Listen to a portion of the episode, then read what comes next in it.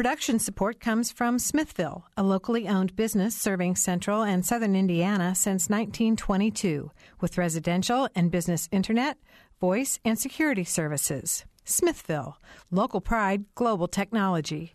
Information at smithville.net. And from IU School of Public Health Bloomington, addressing public health needs by preventing disease, promoting health, and improving quality of life across the state and around the world through research, teaching, and community engagement.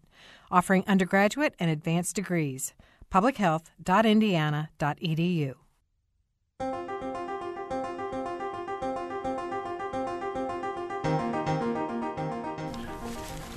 Welcome to Noon Edition. I'm Bob Zaltsberg, editor of the Herald Times, and today we're going to talk about the winter. And it's been a brutal one. It's been a brutal winter here in south central Indiana. We've had snowstorms, below zero temperatures. Uh, it's the year of the polar vor- vortex, I guess. uh, the severe winter weather has meant delays and closings for schools, and if you think it's been more than usual, well, you're right. Uh, since the fall of 2009, the average number of total delays and closings in the area is 125. So far this year, we've had 388 or 81, I'm sorry, not including this morning. So today on Noon Edition, we're going to discuss how these delays uh, can affect the students who are going to school, uh, as well as the teachers as they pre- prepare for end of the year testing and staying on track with the curriculum. So we have uh, three guests with us in the studio and another one joining us by phone. In the studio with us are Matthew Hoagland, who's an AP history teacher at Bloomington High School South. Jeff Deckard, the transportation manager for Brown County Schools, and Jason Bletzinger, who is the assistant superintendent for the Richland Bean Blossom Schools. You can join us uh, on the discussion by calling us uh, at 855-0811 in Bloomington or 877-285-9348 outside of the Bloomington area. You can also join the live chat at wfiu.org slash noon edition. You can follow us on Twitter if you want at noon edition. So it's been a tough winter for everybody. You guys look like you're doing all right, but yeah, we're holding up. Yeah. yeah. I want to talk to Jeff first before. Oh, I, I, should mention we have a fourth guest with us, and I, I, almost left him out, but he's joining us by phone. That's Josh Goodman. We're going to have him for the first half of the program, and Josh is a, an assistant professor of public policy at Harvard, and he recently uh, authored a study that looked at how snow days are affecting uh, long-term learning, and it uh, it's really an interesting study. So we'll talk to, to Josh in just a minute, but I want to want to go to Jeff first. I know you've had all sorts of problems in Brown County. How mean, how difficult is it to get around out there, and how how many snow days have you had? Do you know? I think we've had uh, twelve uh, to date, and uh, probably double that on delays. Mm-hmm. Mm. I know you've delayed uh, graduation out there. I know yes. Mr. Schaefer announced that, so graduation is going to be delayed. Um, is it mostly the the ice on those hills, or is it snow, or a combination of things? This winter has been a little unusual because uh, normally when they plow the snow, uh, there's a follow up of some maybe some warming within mm-hmm. the next few hours. This winter has been every snow event has been followed up with uh, extreme cold. And so, if there has been some melting as it snows and some packing, it, it tends to have a, a layer of ice buildup underneath. Mm-hmm. And and it's been very difficult uh, for the, the county highway department to keep not only the, the width of the road uh, within a reasonable you know amount so you can pass, but uh, also the keeping the, the bus turnarounds and the different locations because uh, Brown County is a little unusual. It's not laid out on grids. You know, hill. Uh, we have a lot of hills, a lot of valleys, and, and roads tend to follow those hills, and then they tend to follow the valleys, and and you, very rarely can you get anywhere without encountering uh, one of those hills or valleys. Mm-hmm. And Jason, Jason Bletzinger is the assistant superintendent at RBB. So, how many snow days have you had now? I believe we've had uh, somewhere around 6 uh-huh. and again double the the amount of uh, late start days. Mm-hmm. So, how, how do you make that decision? Well, there's a lot that goes into that. Uh, it, first and foremost, student safety. Mm-hmm. Um, you know, I think we were talking uh, before the the program uh, aired today that you know how people uh, look at uh, well, we hear snow's coming and they get prepared for what happens at home. We do the same thing in school corporations, uh, trying to identify. you know what is what is it calling for? what's the weather temperature is going to look like? um, in some of our rural areas of our corporation limits. How is that going to be affected? Um, and then looking at uh, the uh, the wind chills. I mean, it's always going to have an impact. Uh, how is that going to impact our buses and how they start up in the morning? Are they going to be able to, to fully function? How many are, are going to gel over uh, in terms of the, the engines? So that, that all has an impact. Um, and we're looking at days in advance. We're, we're having conversations within our uh, corporation on that. Mm-hmm. And then uh, I want to bring Matt Hoagland in here too. Uh, Matthew, the, the MCCSC has missed probably a few, four or five. Four or five. I've lost track. Yeah. yeah. a lot of delays. A lot of delays. Mm-hmm. Yeah, and I just want to say I'm really glad I'm not involved in making these decisions. You're just trying to catch up by you know teaching the, the students who come in. Yeah. Uh, I'll get to you uh, in just a minute about that, but I want to bring Josh Goodman in. Uh, Josh, thanks for joining us today. Great to be here. All right. Well, you, your study is a little counterintuitive. I think. Uh, can you explain what what you found? Yeah. Um, so the state of Massachusetts, after a particularly bad winter uh, called me up and asked me to do some research about whether snow days and the school closures that, that go along with them, uh, you know, whether they seem to hurt student achievement, uh, you know, as measured by these end of year test scores that we now give kids uh, all the time. And you know, the, the state was concerned because they want kids to learn and they want schools to be doing well. And so I spent some time putting the data together, and it turned out that the answer was no and and everyone was surprised. But it didn't seem like there's any connection between the number of snow days that a, a student experiences in a given year and how they do on the exam at the end of the year. Uh, and so the state was surprised but happy to hear this. I'd say we're we're all a little. I'm a little surprised anyway. So, uh, what do you what do you attribute that to? So, uh, so here, here's what I think. I was a high school teacher for two years be- before I uh, went into academia, and the explanation that I sort of came up with, and, and a lot of teachers I've talked to agree with this, is that you know one-off snow days are not very hard for teachers to deal with. Right? It's hard if you do four, five, six snow days. But if you're talking about the usual kind of winter where you might lose a day here, a day there, all that a teacher has to do is push their lesson plans back a day, and then later in the year maybe cut out some optional activity that you know isn't going to get tested or something like that. That's not such a hard thing for a teacher to do. It turns out what is hard, by the way, is uh, something else that we found in the data, which is the days that hurt student learning are not snow days when the schools close down but days when there are four or five inches of snow when schools stay open but only half the kids show up. It turns out that really ah. confuses teachers and makes and, and, and sort of screws up instructional time. Oh, that makes sense. Right. What about delays?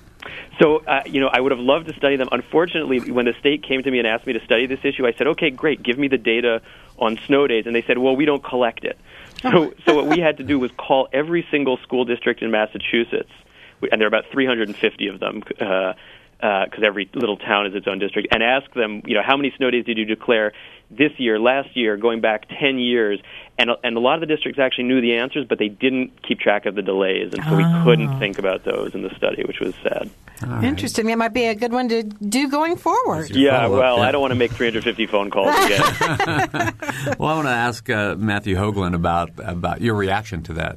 Does that make sense to you? Yeah, it does. I think I've been adjusting. I think everybody's been adjusting to the, the changes like that, and and a lot of us will be adding days to the end of the year, so you can make up a lot of ground there as well. But uh, that doesn't really surprise me. Um, in and of itself. It, it is a really disruptive environment right now between the delays and, and the mm-hmm. and the days we've missed.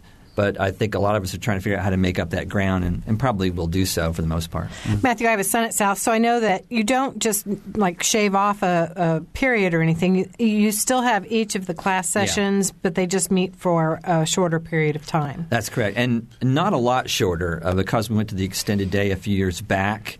Uh, we added a uh, intervention period called Panther Plus mm-hmm. in the middle of that, and we dropped that. Mm-hmm. And because of that, we only need to drop about 10 minutes off of the class periods, something like that. So it, it doesn't have as big an impact as you might think in terms of the class time. However, the lack of the intervention period does have a big impact. I talked to my mm. principal about that, and they're seeing a spike in missed assignments in, and kids having bad grades that they would intervene with, but we've had almost none of those intervention periods since the holiday break. Can you, can you explain what happens during the intervention period? Well, it depends a lot on the, the student situation. For students that are doing fine, it's you know they, it's a chance to go see teachers. They can do homework. They can do a whole variety of different things. But for that uh, targeted audience of kids who are not doing the work or trouble, having troubles doing the work, it's a chance to intervene with them, We have special programs set up to work with them, and it's really made a big difference in terms of getting work turned in mm-hmm. and helping kids, you know, make up lost time and so forth. And when that's not happening, it has the biggest impact at that on that group of kids that we've been trying to target now for years. Mm-hmm. What happens out at RBB on the snow days?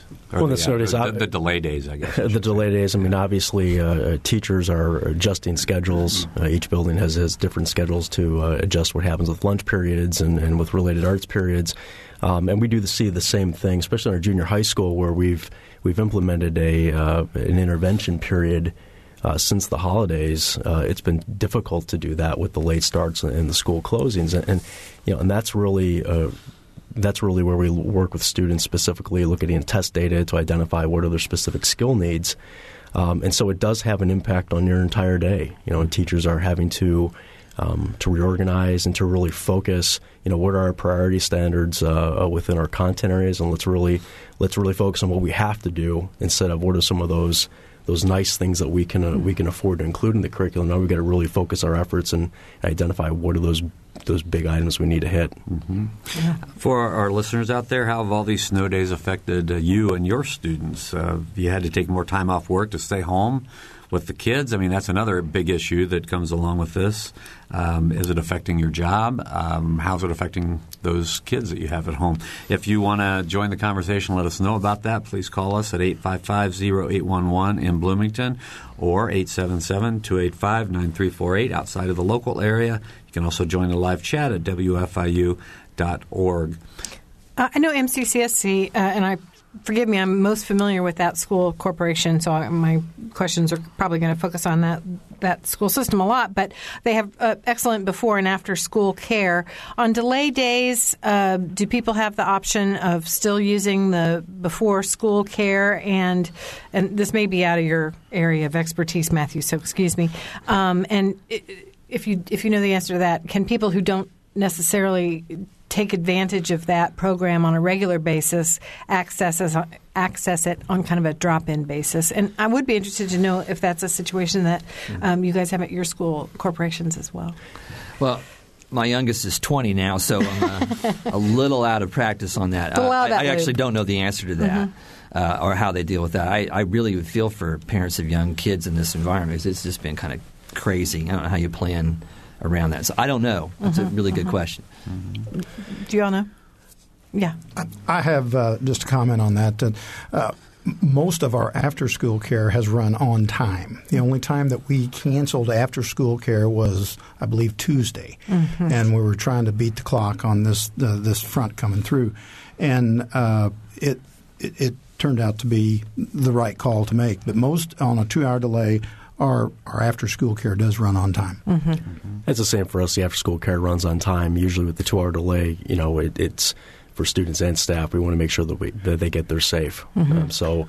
Um, the after school it continues to run, but you but you uh, cut out the pre we, yeah the before. My understanding we uh-huh. cut out the the pre the before school. Okay. If you're just joining us, that was Jason Bletzinger. He's the assistant superintendent for RBB. And uh, before that, we heard from Jeff Decker, the transportation manager of the Brown County Schools. And also with us is Matthew Hoagland, an AP history teacher at Bloomington High School South. Josh Goodman, I'm going to go back to you. He, Josh is joining us by phone. Uh, he's a professor of public policy at Harvard who recently authored a study that uh, sort of counterintuitively said that snow days actually don't hurt uh, student performance. Um, I want to ask for a little further, um, uh, I guess, further information on that. It sounds like you were saying that maybe one one snow day isn't so bad, but if you're getting into four or five or six, that that could that could be detrimental. Yeah, so I mean, in our study, you know, the vast majority of the snow days we were looking at were, you know, were happening in years when kids had two or three or maybe four snow days.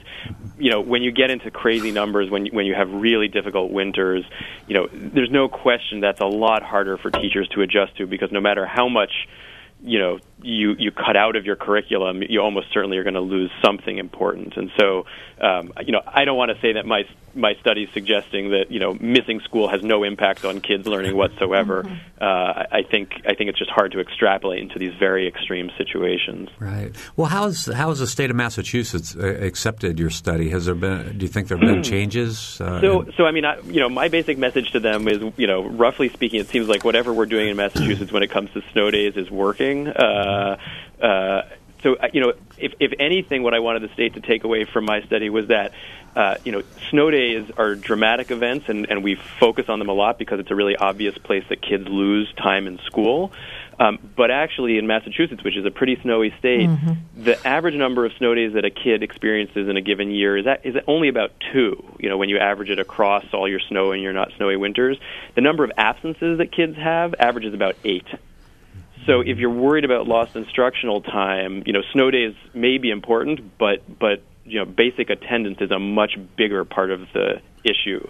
And so that's sort of what I was pushing the state to think about and and you know, there's not there's not as much that they can do about that. You know, the state has better better facilities to deal with how do you handle snow days, do you delay exams and all that. But attendance is a really hard nut to crack. Does Massachusetts have a built-in number of days that let's say, you know, you can miss up to 5 before you then tack on days at the end of the year? Do they It's actually it's actually the other way around, which is uh, if you call a snow day, then you have to add a day in June at the end of the year. Mm-hmm. But if you call more than 5, you don't have to call it. You don't have to add any more days beyond that. So the school day, the school year can't run, I think, beyond a week over. Oh, okay. So people can make plans and know that those are solid. Exactly. The, yeah. the one thing that the state here does, though, is is you know, uh, if you call a snow day, it doesn't change the date where the kids have to take the standardized exam, mm. right? So it's so they really do lose. Ready that or not, day. here we come. right. Yeah. So I think that's why the state asked me to do this study. Is if I had come back to them and said, "Look, snow days are really hurting student achievement," they might have decided to you know push the date of the exam back or or allow they do have waivers where a district can apply to the state and say look we've had you know uh, some amount of hardship when it comes to snow we've missed 5 or 6 or 7 days can we delay the exam by a week and i think the state does very occasionally grant those kind of waivers now i think uh, jason bletzinger can help us with this but the, yesterday the state board of education extended the window that they did i believe they extended 9 days from mm-hmm. from what i recall mm-hmm. for the uh, for the applied skills mm-hmm. assessments that are coming up. Is that the I-STEP? Is that the I-STEP? Yeah, it, they have two portions of the I-STEP: the applied skills, which is, is more of the uh, extended response uh, portion, and at the end of the year, uh, end of April, first of May, they administer the multiple choice portion. Mm-hmm. So, is that a decision that uh, you're happy about? Well, in RBB, we, we have a two week window for spring break, mm-hmm. and uh, which starts, I believe, uh, Friday the Friday, uh, March 14th. Because of the snow days, now we've been taking off from that the second portion of that uh, the second week uh, of that two week uh, window, um, and so it's it, with the extension, it, it, really doesn't help our school corporation. Mm-hmm. Mm. Okay.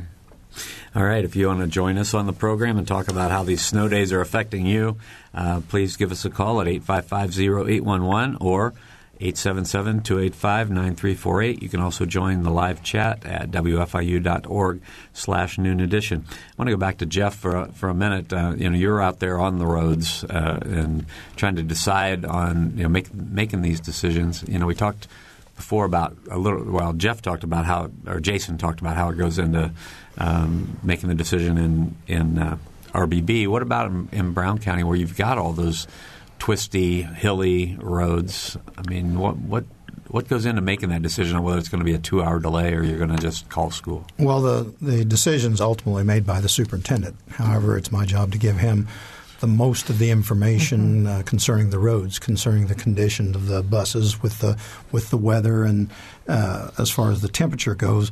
But uh, we start looking at the radar when it's several states out, mm-hmm. and and they're there a couple of weeks ago, I looked at more radar than I ever care to look at, you know, for a while. But uh, that seems like that's all we were doing. Um, as every breaking moment, we were watching the radar, especially on this big snow event. And then once it gets here, uh, we, are comparing all the the weather forecast and keeping as much of the updated information uh, in the front office as much as possible. And and that's one reason why we're not big fans of calling it the evening before because there's been many times where the evening before uh, things can move 30 miles north and we could be completely in the clear, or move 30 miles south and we're knee deep in something we didn't expect. So um, there's a lot goes into it. It starts out many days before and then includes several hours up to the last minute. And if we don't call it the day before, we normally uh, need to call it by 5:30 because we have buses rolling at 6:30, mm-hmm. and so by, that's our that's our drop dead time uh, the, the day of the event. Mm-hmm. Okay, I'll, Josh, I was, I was, told you I needed to go about twelve twenty-five. So that's right. Right. So we want to make sure that you get out and do whatever you need to do. Uh, any, anything you want to add before we let you go? Uh, no, this has been a great discussion. Uh, uh you know, I, I, as I kids in Massachusetts were thrilled when they heard the results of my study. Uh, but as I said, I, I really don't. I don't. I don't know if it applies to a world in which we're constantly, constantly being buried by snow. Yeah. Right. Okay. Well, thanks a lot, thanks, Josh. Josh. All right. Thank you. Appreciate it. That was uh, Josh Goodman. He's an assistant professor of public policy at Harvard. Uh, and we're going to talk a little bit more about his study after we take a break, but it seems like a good time to take a short break. You're listening to Noon Edition.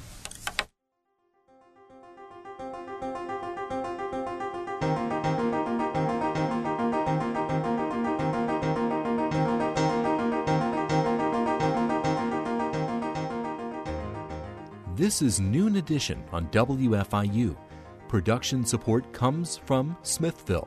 Information at smithville.net. And IU School of Public Health Bloomington. Online at publichealth.indiana.edu. WFIU News covers South Central Indiana and the state each day. You can read news throughout the day as it's posted on our website at wfiu.org. And you can pick up a digest of all the top stories. It's like a newspaper delivered to your inbox each afternoon. It's a free and easy way to stay on top of not only the headlines, but also the in depth audio, video, and print news stories you can't get anywhere else. Subscribe right now at wfiu.org/news.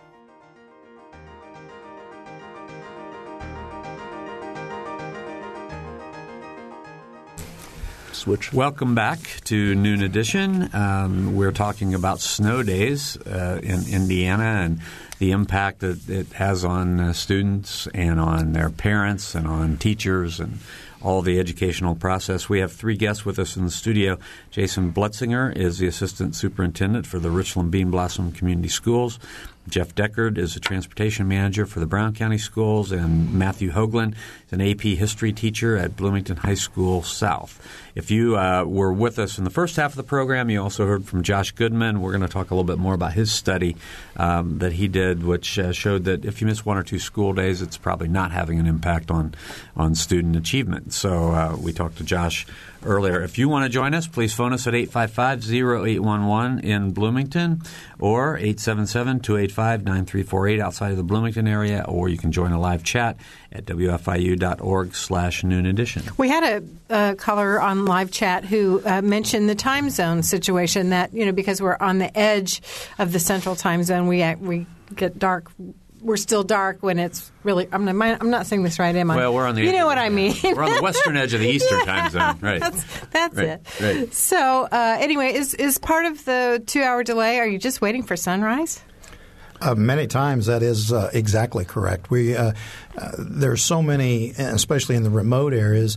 If, if students and younger children are, are, standing in a driveway or you know out of the wind, just trying to get some protection, mm-hmm. and and they, they they can't see and mm-hmm. uh, they can't see the slick spots on the road when they're walking down. And there's several driveways that are very, very long mm-hmm. and and have a, a lot of, of, of, tough navigating to do on foot. Mm-hmm. So it, it is a big help. That is one of the major factors that and wind chill and and temperature. Mm-hmm. So, would you, uh, are you, Matt? Are you going to push to move back to Central Time Zone?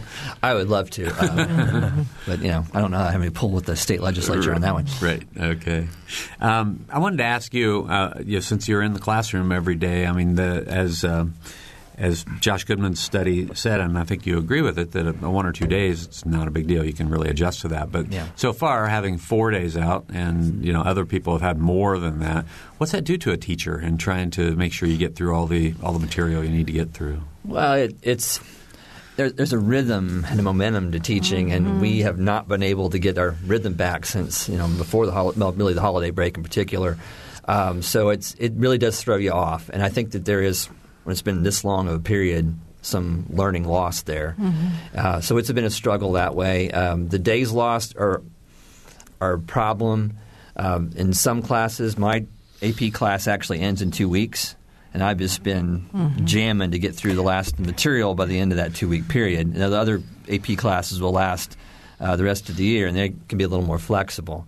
Uh, AP tests are one of those things that are, they're not going to get a window. They're set by you know across the, the country. It's the same. Um, the day for the test is the same everywhere. That's not going to change. So that's an issue I think uh, that we don't have a lot of flexibility on. I know um, after we had the, the day off this week, uh, my son came home with a lot of homework last night, was up very, very late.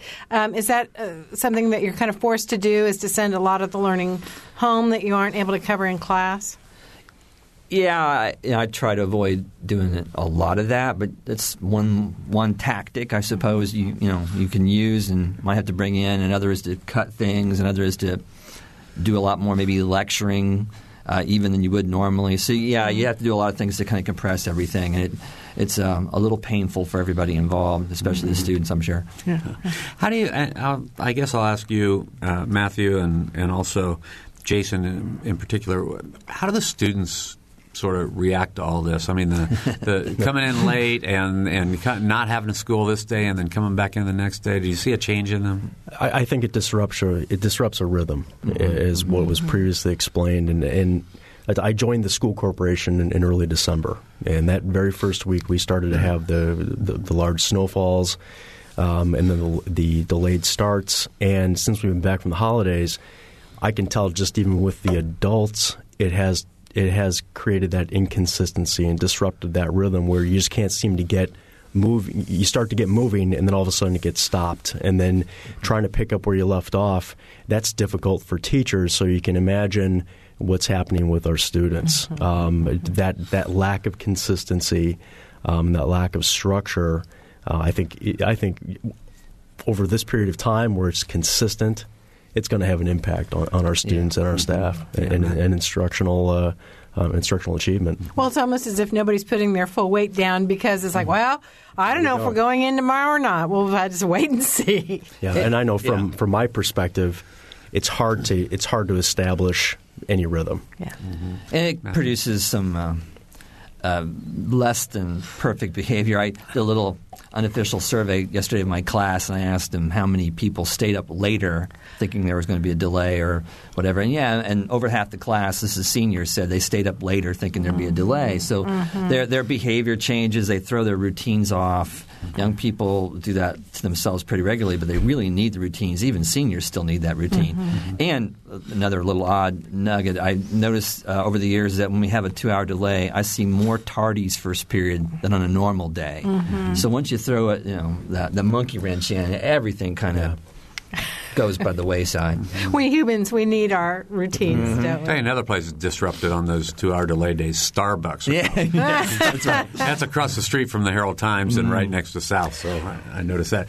Jeff, I, I would think that your uh, bus drivers, this would just be driving them to distraction as well.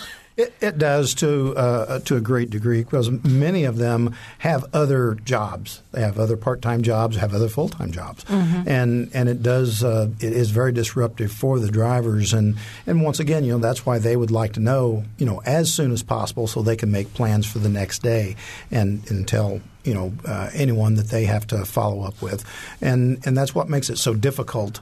But many of those decisions, even on a two-hour delay, there's a lot of driving time at three and four a.m. in the morning that, that goes into making that decision. And uh, the superintendent, uh, Mr. Schaefer in Brown County, is out there as well. He drives as many as 30, 40 miles, uh, as well as two or three other of us that do that to make that decision whether to go that day or to two-hour delay or to close. Yeah, I know my friend John Carter and at MCCSC has logged a lot of those early morning miles as well. I wanted to ask you about buses. They're, they've always been kind of a mystery to me. Um, school buses are diesel, right? Uh, most of them, yes. Okay, most now. of them are diesel, and they have. Um, kind of special needs in a, in the ultra cold. Is that right? They do. Um, they have uh, many different types of things that, that, assist them in heating the fuel, and and that's uh, yet another thing is that some some buses do not get plugged into electricity. They need electricity to to, to have to have block heaters and mm-hmm. and and certain fuel systems heaters that uh, that are not integrated into the bus system itself, and and many times uh, in one of the snow events that we had earlier, we had an absence of electricity in some of the places. So So uh, there were people that maybe even taking generators out and, and, and putting a generator up so they could warm the bus up and keep the bus, you know, ready to start and with the ability to, to or the anticipation of going to school that day. Are the heaters, the fuel heaters, are those aftermarket? Do you guys have to buy those or do the buses usually come equipped with those? Uh, most of them come equipped with those. Uh, some of them throughout the development of the years are the most uh, broad range of the buses in our fleet is around 10, 11 years.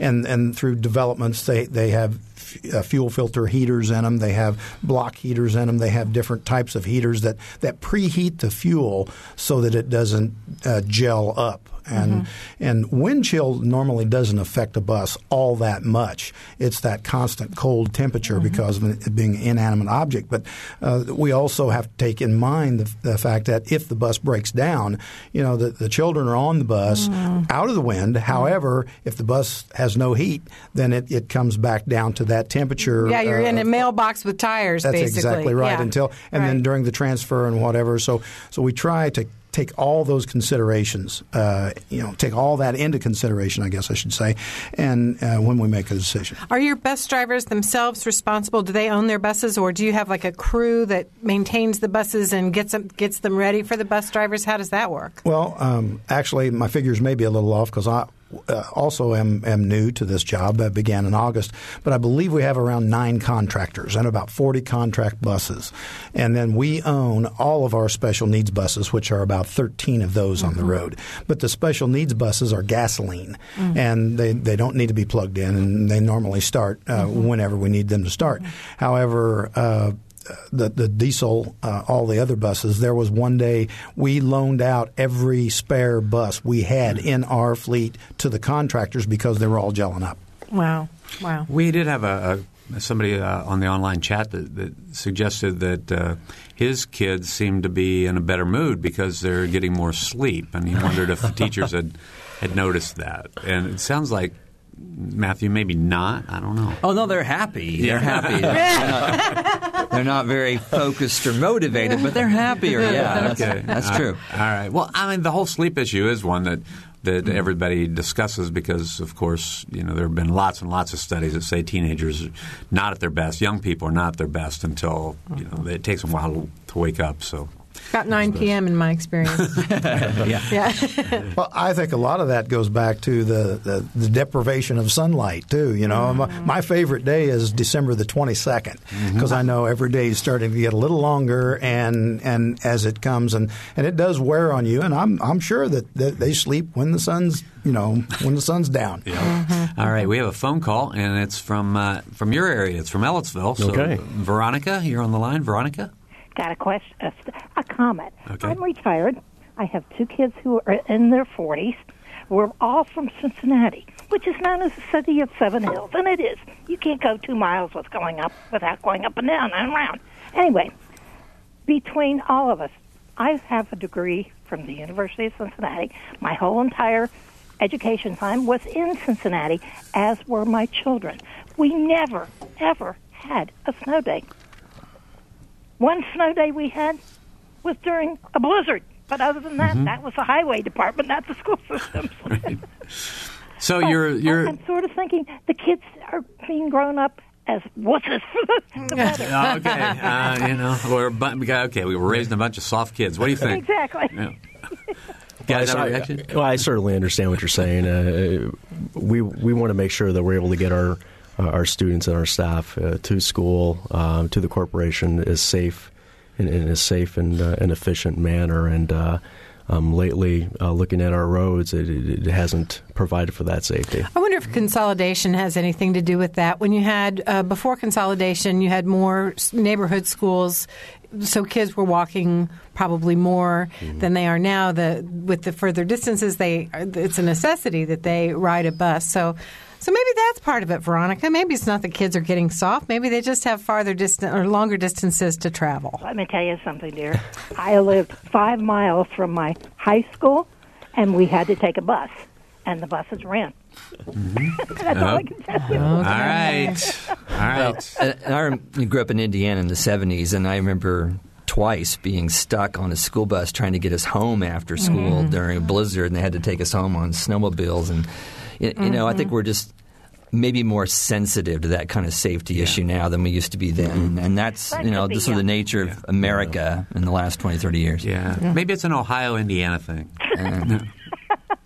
I don't think so. I, I, think some of it comes from uh, basically what we see on the news. It's more widespread. People see a bus on its side on an icy, slick road in Alabama. They never get ice, and they're concerned, and they don't want their children on, on that same bus that's laying on the side or whatever. So I think it's a tendency that we err on the side of caution to make sure that that doesn't happen, and and that certainly is the way you know we feel in Brown County is that uh, we're always going to err on the side of caution for the children's safety, and and, and I guess that's where we base our decision. Mm-hmm. Don't you think? And, and prob- Jason, you can probably address this best. Don't you think it's it's also sort of a, a, litigious society that if you you know if you send your buses out there and something does happen and a bunch of kids get hurt, you're going to be in court.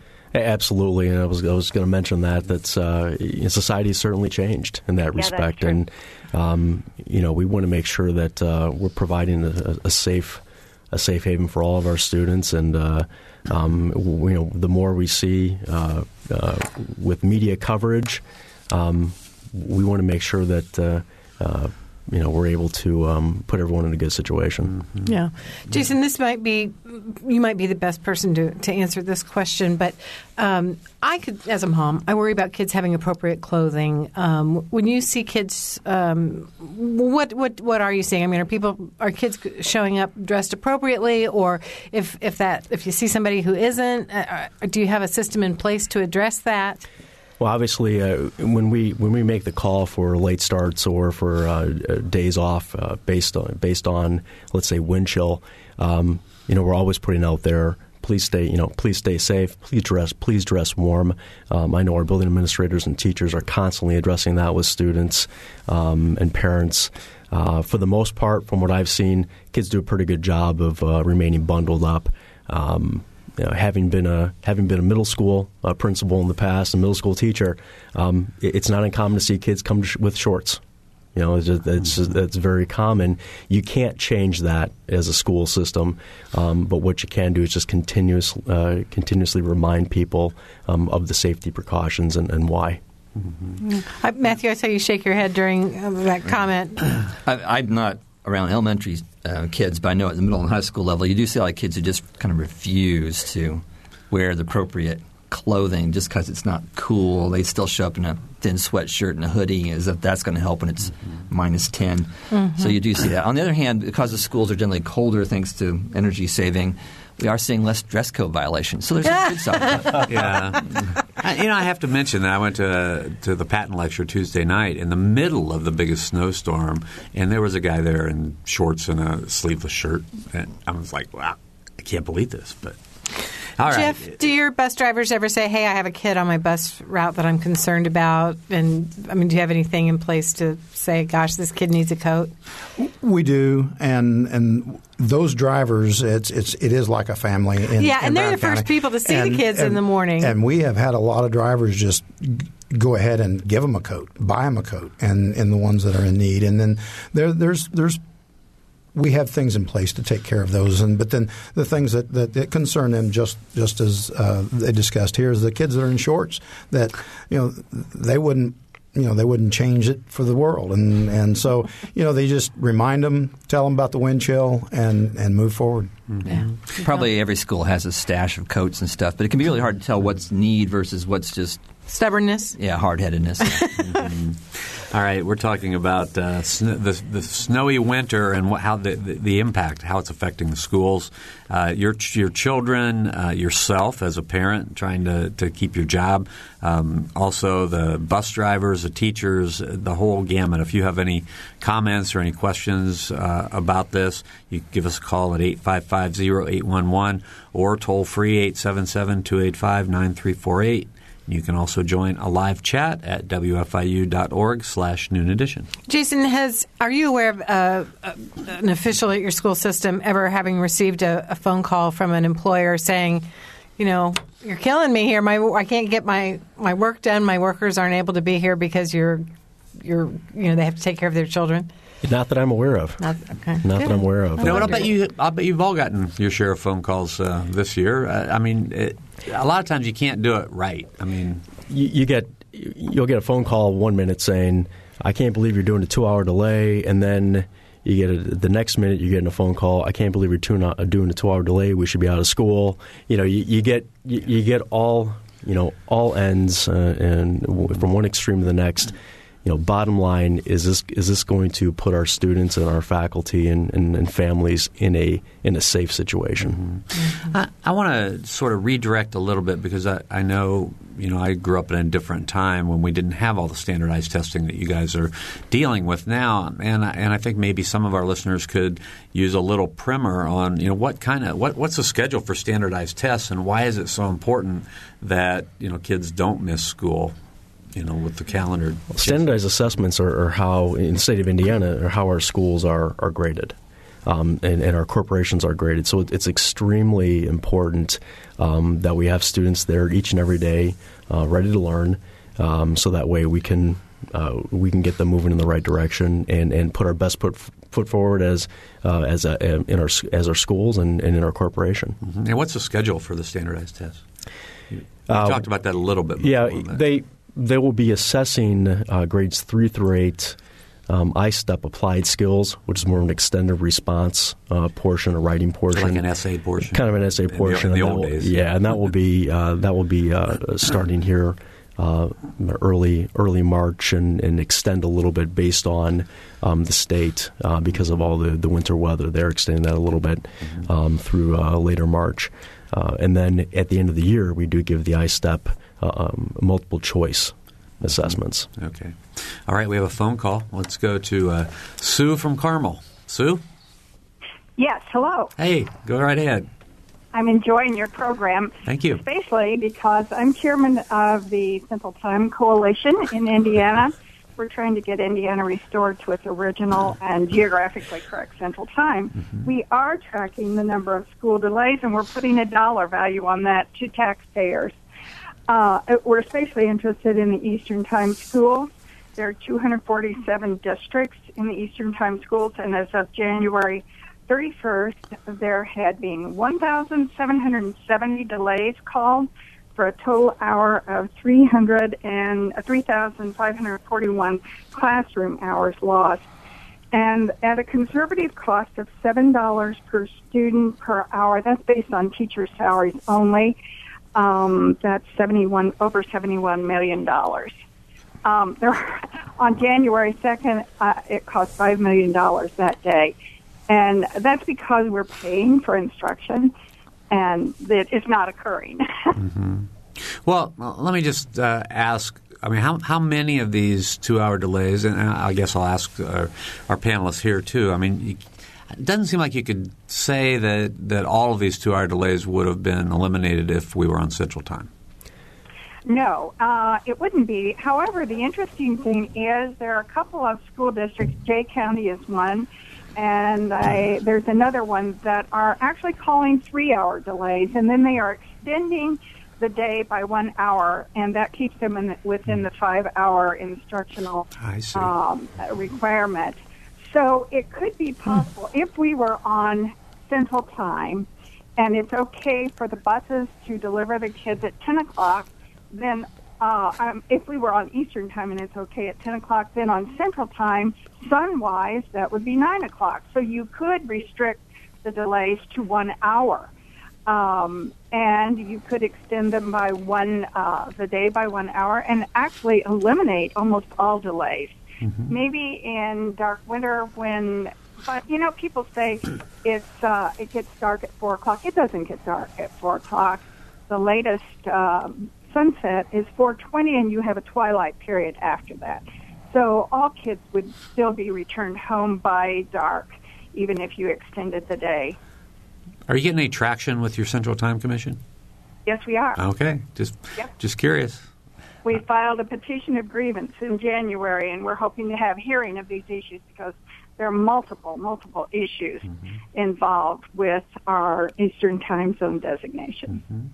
All right, Sue, we really appreciate your call. Any reaction? Thank you for the call. Sue, It's uh, really great data. Very interesting. I'll tell you before I came to before I came to Richland Bean Blossom, I was uh, in Illinois, and uh, um, it, it's been quite an adjustment. To be honest with you, even though it's an, only an hour time difference, just um, you know, when you're moving from the eastern the eastern tip of the eastern portion of the central time zone to the western portion of the eastern time zone, and you lose that hour, uh, it does have an impact. Uh, I, I can see that personally. All right, Jeff. And in Brown County, when we make the decision, uh, it certainly is a contributing circumstance that it may be still in darkness, and uh, along as well as the condition of the roads, uh, the temperature, and the wind chill, and and it is considered, but yet as a contributing circumstance, and it may, on on some of occasions, it may be the trump card, so to speak, that that causes us. Well, if we were in, in daylight, but but not all the cases. It's just it is still a contributing circumstance. Sure. Okay. We have another phone call, and this is from Kent in Eastern Greene. He's got a question about uh, about buses for Jeff. Hello. Hi. Hi, Go I ahead, listened to your conversation earlier regarding diesel fuel, buses, and gelling. Mhm. This went out 20 years ago. I've got a diesel tractor, um, and I don't use the block heater on it, and I didn't have any trouble, and it's not shedded either. It's out in the open with a tarp thrown over it. I didn't have any trouble starting it at minus 15. What is this business about gelling of diesel fuel? What kind of stuff are you guys buying?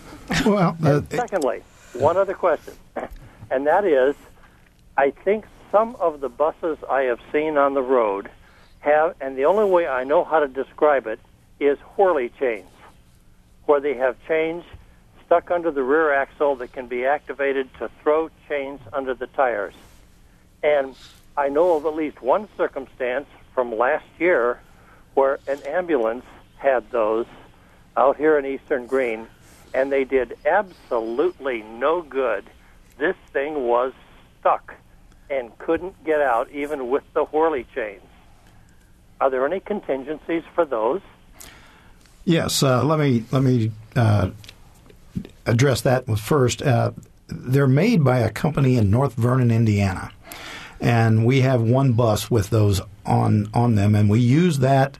Uh, it's one of our newer buses. Okay. And uh, uh, I don't want to get into copyright stuff, so I'm not naming any names. But anyway, and I understand uh, uh, they're activated by a switch, Yeah. and and they can be uh, deployed up to 20 miles an hour. Yep. And once they get over 20 miles an hour, they're not of, of much use. So we use that bus. We have scheduled that bus for our long athletic runs.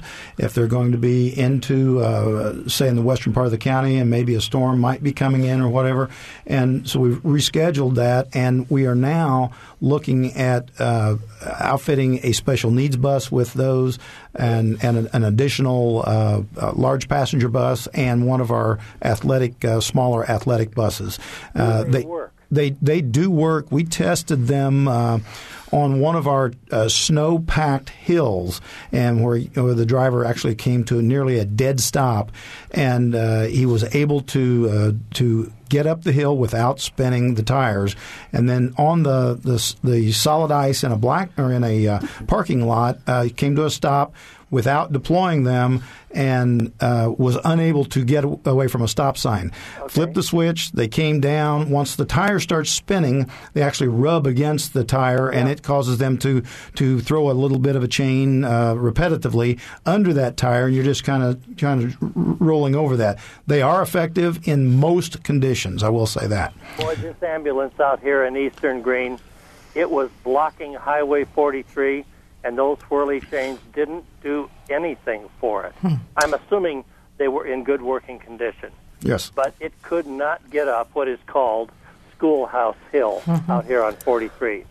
Yes. They were just jammed.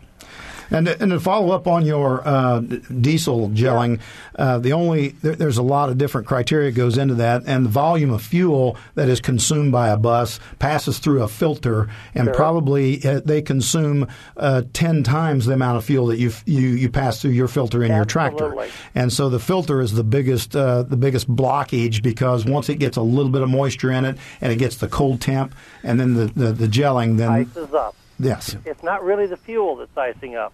that's right. it's right. the filter that actually ices up.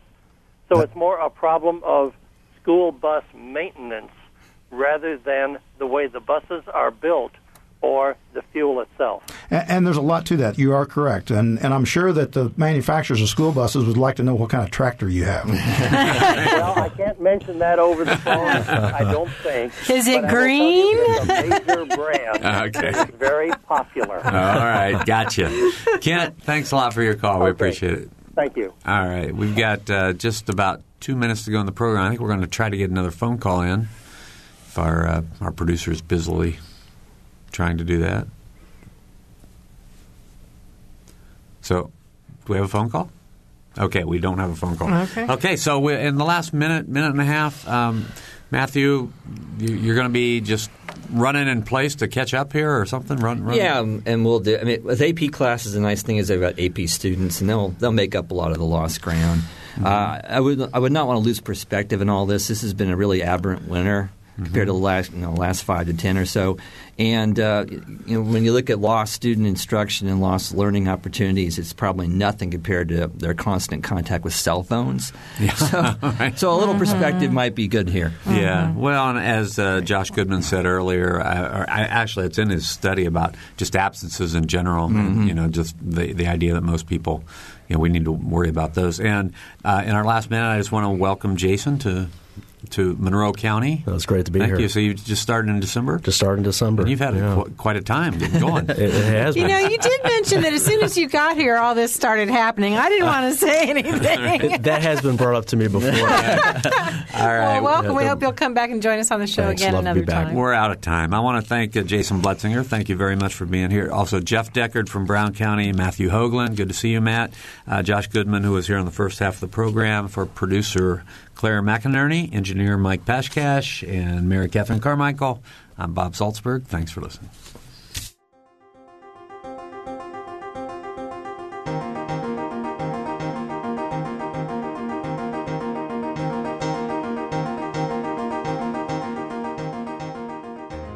Noon Edition is a production of WFIU and the Herald Times.